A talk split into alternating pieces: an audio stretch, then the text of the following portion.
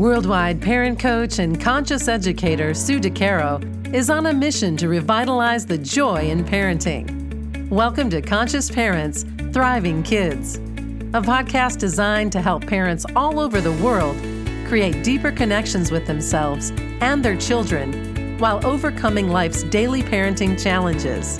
Listen in if you want to bring more laughter, love, and enjoyment to your home life.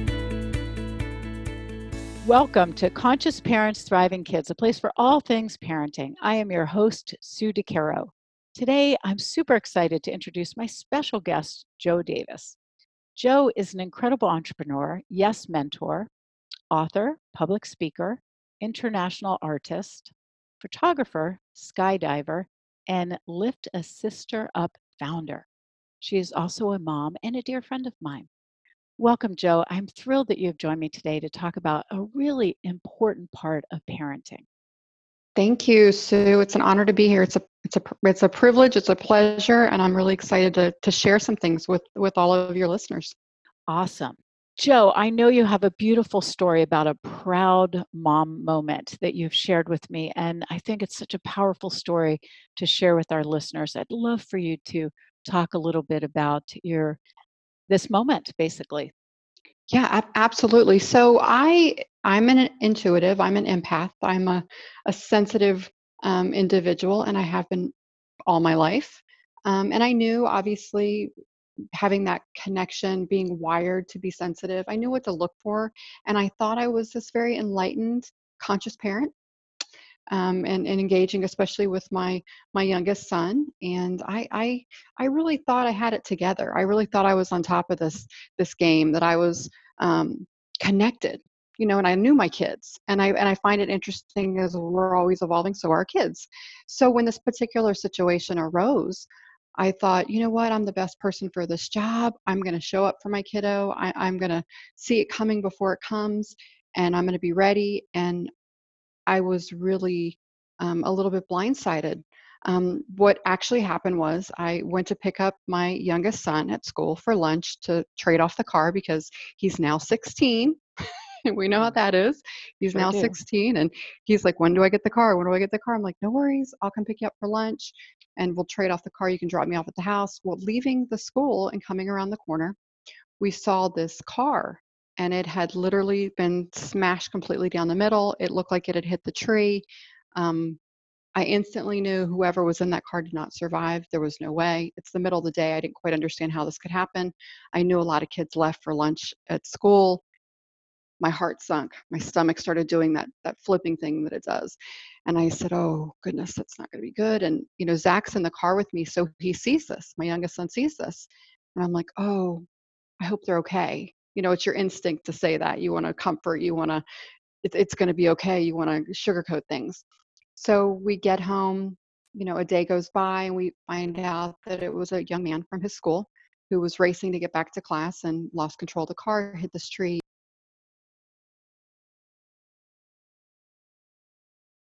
You're gone. You just cut out you just cut out completely. Oh, can you hear me at all you were gone uh, in the middle of your sentence. okay, hold on. This is what I'm going to do. We're going to fix this. Yeah, there's there's it must not be a strong strong uh, connection. There's something going on.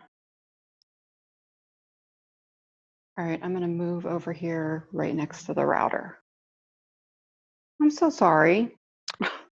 That's okay. These things we're gonna, happen. We're gonna get through this. We're gonna get it. Before. This is so so strange. Okay. And I so, can tell you've you've left because your name disappears, like you have fallen off when you're talking. Planet. That is so, so it strange. says talking, you know, at the top, Sue DeCaro or Joe, and then it says talking, talking, and no no one's there. Like, where'd she go? Uh, okay. Okay. So I'm gonna pick up with. We found out later that this this young yeah. man. It paused for a moment. Okay. So, of course, in the days to follow, they had scheduled a memorial, um, a candle lighting ceremony outside of the school for all the friends. And this was a young man that my son didn't know personally. He wasn't in any of his classes, he wasn't connected to him. And of course, I'm sitting back observing, being mindful, you know having definitely this this space available to him how are you doing how are you feeling about this the door is open anything he can say to me i'm, I'm receiving with love and just showing up repeatedly over the next few days so they have this candle lighting vigil and i'm thinking he's not going to go and at the last minute he comes up the stairs and he says mom i'm going to the candle lighting you know ceremony I'll, I'll be back later. And I said, and I was stunned that he was going. And I said, okay, are you, are there friends there? Do you have support? Are, are your people going to be there? Oh yeah, my friends will be there, blah, blah, blah. And he was just showing up to participate, not understanding what he was walking into as an empath, not understanding what he was walking into, all of those people, all of that energy, all of that sadness that, that he might have sticking to him and filling him. And so a little bit of time went by and I hear the car door shut outside. I hear the front door shut. I hear this like heavy, strange breathing. And he's coming running up the stairs and he can hardly breathe. He's sobbing so hard. Like I could cry just like remembering this. And he grabs me and he won't let go. And he's sobbing and sobbing and sobbing. And I just, you know, that moment where you understand what it is to hold space for someone, where your energy isn't in the mix, your emotions, your fears as a parent, you kind of put those aside and you're present for this soul, for this individual, for this young man. And I just held him. For a solid 10 minutes, he sobbed. And he finally calmed down and I said, well, Come sit with me. You know, talk to me, talk to me. It's okay, talk to me. And he said, All I can see is his face. He mm-hmm. said, All I can see is his face every time I passed him in the hallway. You know, every time you know i saw him in the lunchroom every every time i passed him by his locker i didn't even know who he was but i can't get his face out of my head and i wanted to really relate you know relay this story to other parents because we think that things that are happening around our children because they're not directly linked to our children aren't affecting our children and they are and that's why so many schools when there's a tragedy set up counselors and and and these different things you know dogs that come in um, therapy dogs and because we don't realize just because it's not one of our children's friends or a relative that they're not going to feel all that because you know such a high percentage of our of our kids are highly sensitive and we sort of poo poo it and say things like oh they're just you know it's it's attention seeking behavior or it's drama or you know this isn't a conversation that comes up in my household any longer. You know, I, have been really practicing being mindful and conscious and um, open to their emotions, to our children's emotions, because they belong to them and they are what they are. And we're here for support, we're here as a guide. But I look at this and I think how powerful this event was on a child that had nothing to do with, like completely on the outside, not a friend of a friend, just so he walked to this, you know, he went into this candle vigil and basically absorbed all the sadness and all the grief from everyone around him and was carrying that and did not know what to do with it. And so I, I think the story is important for, for other parents to hear simply because if we're always open to what our, our children are feeling, even if it seems inappropriate or it doesn't, it seems um, out of sorts or, oh, that doesn't fit. You didn't even know this person. Being open to the fact that especially sensitive children, highly empathic sensitive children, are going to feel things at, a much more deeper, you know, deeply rooted, powerful level. Um, and I hope that makes sense how I'm explaining that. But um, that moment of holding him was a proud mom moment for me, Sue, because I stepped into a space of love and zero judgment and just held him. And it, just held it, him and let him be. And it your story not only makes sense but it's it's in terms of how you describe how we need to show up for our children but the moment you described holding him so tight and the relationship to what it means and how you understood what holding space for someone else really mm-hmm. is is it was moving for me. I mean, I had mm-hmm. chills as you were describing this. And I think one of the important things that we all need to keep in mind, even if your child is not highly sensitive, not an empath, is that children are unique. And wherever they are on the spectrum of sensitivity, or uh, on the spectrum, if we could call it, or the continuum of being empathetic, or or an you know an intuitive or whatever it is they might be they all handle every Mm. situation manage every situation are affected by every situation in their own unique way and so what if we show up to our children open open hearted and holding space for them no matter what their feelings are right to Mhm. be able No- to follow no them. No judgment. Right. No Just judgment. Follow them in whatever they're feeling on any particular day. And I had a situation that occurred last evening with one of my children, no names mentioned, and um, she she was venting about someone who she had shared how she felt about a situation that was in their realm without getting too deep into the story um, and was hoping that that person would hear her and at least try to hold space if not take a step further and understand what she was feeling and she was shut down abruptly in the middle of her venting, we'll call it sharing, sharing her emotions, sharing her feelings, and told just to get along. And she called me immediately and was just very upset that she wasn't heard. And so that story comes back to me today as you're sharing because our children need to be seen as you know this beautiful spirits that they are they need to be heard in a way that serves them right Right. and your story eh, about your son is is a powerful experience that he sadly had to move through sadly i mean tragedy and Yeah, there's a and- lot and- of this that takes and I- place in our world I thought about that, Sue, and I thought, boy, if I would have showed up like the old me, because I'm a work in progress, I don't know what I'm doing. I'm learning as I go, just like all of us as parents. If I would have showed up in my old costume, in my old, you know, the, the mom I was taught to be by my parents, I would have showed up with all of my fears and I would have wanted to fix it, fix it, fix it. And I and I would have showed up with all of my stuff and it would have you know really dominated the energy in that space and and it wouldn't have allowed for him to have the feelings he needed to feel and for him to work through them because i i really believe this sue and i've learned so much from you i really do believe that our children show up with everything they need Mm. and and we we oftentimes get in the way with our fears and our judgments and our trying to mold them and you know that moment for me i you know when he ran to me i wanted to lose it and instead i had to say to myself very consciously this isn't about you mom.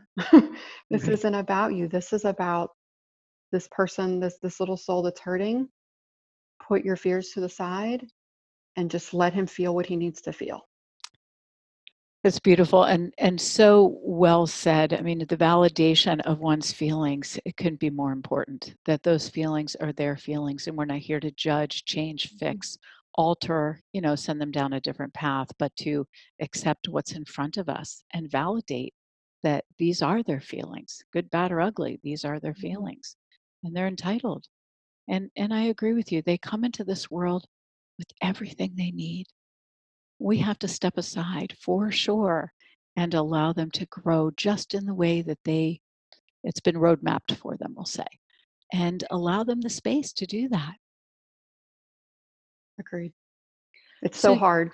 it's hard for all the- it's for all the parents out there i'm telling you this is it is one of the hardest things i've ever learned to sit back in a space of love and always be available and always be like checking in and showing up and i'm visible and i'm right here and i'm setting aside time for you and one-on-one and you know these little practices that sort of accumulate and what that equals you know those little choices every day to not be a helicopter mom to not be a control freak to not try and protect them from everything and all things and they might be allergic to peanuts and you know whatever ridiculous fears we have. You know friday they weren't allergic to peanuts but monday they might be. I mean moms we go nuts over these things but to to to make the shift to sit back and go they're going to be okay I, have to rise to the occasion for them exactly um that's been a big lesson for me and I, I really i attribute a great deal of that to influence from you so oh it's- you're so it's sweet it's funny because I, I am engaged with so many different women and women's groups and moms group and I'm like, you guys look into getting a parent parent coach. Reach out to my friend Sue. She's so phenomenal. I think that as parents, we have this fear of being seen as a bad parent. And that's why people don't reach out. And I'm just here to give you all permission to know that none of us know what we're doing. and it's okay. Right. Okay. There's no manual for your exact child. Believe me, when I was raising my kids, even now, and they're you know young adults, I wish there were a manual. But there is no manual on the child in front of you. Mm-mm. There's a million books you can read until you're stir crazy, and that's not helpful either. This is the hardest job there is, and so taking a step back and really taking clues and cues from our children and mm-hmm. watching our children with curiosity observing oh, yeah. what's going on with them. What are they like? What do they need? How can I show up for them? The hard part is our conditioning comes into play. And mm-hmm. so we have to separate, and you've done the work, Joe, to separate what is your conditioning from your childhood and what are your choices in showing up for your children now. And that takes a lot of hard work and inner focus and shedding those layers of the conditioning that have taken place because it's not an overnight job. It's mm-hmm. day in and day out, being aware, being thoughtful, checking in, and moving through the ups and downs of the transformation. Right. And I also think coming at it from an inquisitive, curious space, like like I try to put myself in a childlike space when I'm interacting with with my sons, my stepdaughter, and I, I try to watch them like it's dinner and a show. Like, what are they showing up to teach me? What button, what buttons are they going to push today that I need to work on? And I and I'm just kind of sitting back, taking it all in, and it's it becomes a much lighter, less aggressive space. It becomes more of an adventure right. instead of this like it doesn't have to be like hell right and it's not teen years it's not a personal attack either no. you know i think the biggest uh, pam leo has a great quote and hopefully i get this one right that when we have a child is forever to wear our heart on our sleeve and so that's that means that when our heart's on our sleeve we're taking on all the emotions that our mm-hmm. children are experiencing so you know in your particular story if you took on your son's emotions you would have needed somebody a third party to hold space for both mm-hmm. of you or maybe even a fourth party too and so you have to serve that higher good you That's, do and step know? back and know that these are not your emotions because actually we do a disservice to our children when we actually take their emotions on as our own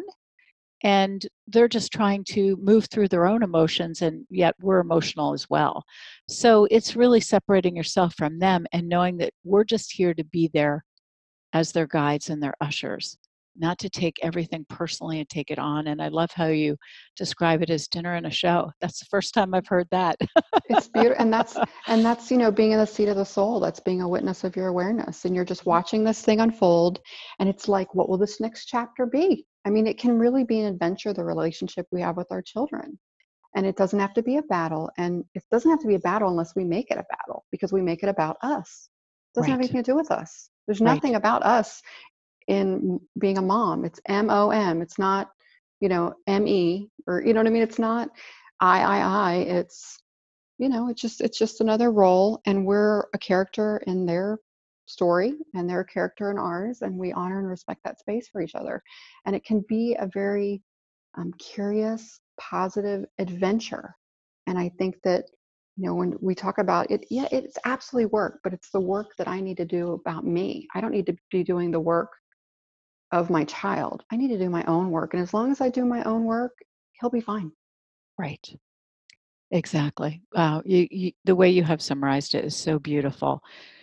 What um so as you move forward i'm curious from this story i'm always curious and curious is one of my favorite words those that know me know that i utilize it daily but I'm curious what from this story is your lesson to take forward. If you could summarize just a few lessons that you learned from this particular occasion for our listeners and for yourself perhaps, what, what would those few lessons be? Um, I think it's important to celebrate as a mom, to celebrate our little successes, um, and to once again practice shutting down that inner chatter in our head, that voice that beats us up, you know, and we, we've had it our whole lives, that that egoic, we're not good enough, we're not doing enough, we're not, you know, just just continuing to put ourselves in a space of, you know, being in the light and being in a in a, you know, I'm enough and I'm showing up with what I got and I'm gonna do the best I can and I'm gonna sleep easy at night and constantly reminding myself that I'm on a on a separate path than my child. We're right now we're intersecting paths and we're we're trying to exercise that relationship and, and that interaction with grace and ease and we're trying to um, be respectful and loving of each other and kind and honest. But this is a very precious time that that we're intersecting each other's paths and it's just another reminder that moments to moments are precious. So when i look at it that way when something really like I'm I'm like looking at him going, Who are you? Like you're like he had a testosterone boost or something. And I'm like, Oh my gosh, he's like in a rage or he's angry. And I have to sit back and go, Okay, even this moment is precious. Even this moment is precious. Even though it's it might feel hurtful or it might be like, you know, um, uncomfortable. Even that uncomfortableness is precious because you know, as a parent, we, we don't get them underneath of our roof forever. And, you know, exercising um, compassion and being, you know, mindful of our words and mindful of our reaction and not getting all entangled in their stuff um, on a daily basis. It's just such a reminder that there's ups and downs, there's ebb, it's the ebb and flow, but it's all precious. This life is precious, this moment is precious, and being present in each of those moments, even the icky ones, um, very precious. What a beautiful story, lesson, just sharing of how to be conscious and mindful of raising children in today's world. And you you are just the epitome of that. And consciousness is a continuum. We're not arriving at consciousness and it's all over here we are. You know it's a day-to-day practice a moment-to-moment practice and some days are better than others. So i think one of the important things also is to be gentle with yourself mm-hmm. and to know that you're showing up as best you can each and every day for the journey. And it is a journey right? It's a journey. Yeah absolutely I want to I want to correct myself in that it was not uh, Pam Leo, but Elizabeth Stone who said making the decision to have a child. It is momentous. It is to decide forever to have your heart go walking around outside your body. Mm-hmm. So something to think about. And as your heart is outside of your body, make sure to protect it, and mm-hmm. and your child in the sense that their heart and their pains are not your pains, but theirs. And so we respectfully hold space for their pain and their frustration and all of their emotions as a parent, guiding and ushering them through life. But they're not our pains to hold on to. Mm-hmm. Absolutely. Well so, said. Thank you. So, Joe, it's just been an absolute pleasure having you here on this episode. And I wonder if there's any parting words of wisdom or maybe you want to share where our listeners can find out more about you and your incredible work. Um, yeah, absolutely. I, I would just say to all the moms out there, don't hold on so tight. Your kids are amazing. They're made of star stuff, and we have a lot to learn from them. And um, as far as reaching out to me or finding me, my um, forte, the thing that I'm the most passionate about right now is I'm teaching a course called Big Mess to Big Magic, which all of us as moms and, and parents are a big mess, and that's okay.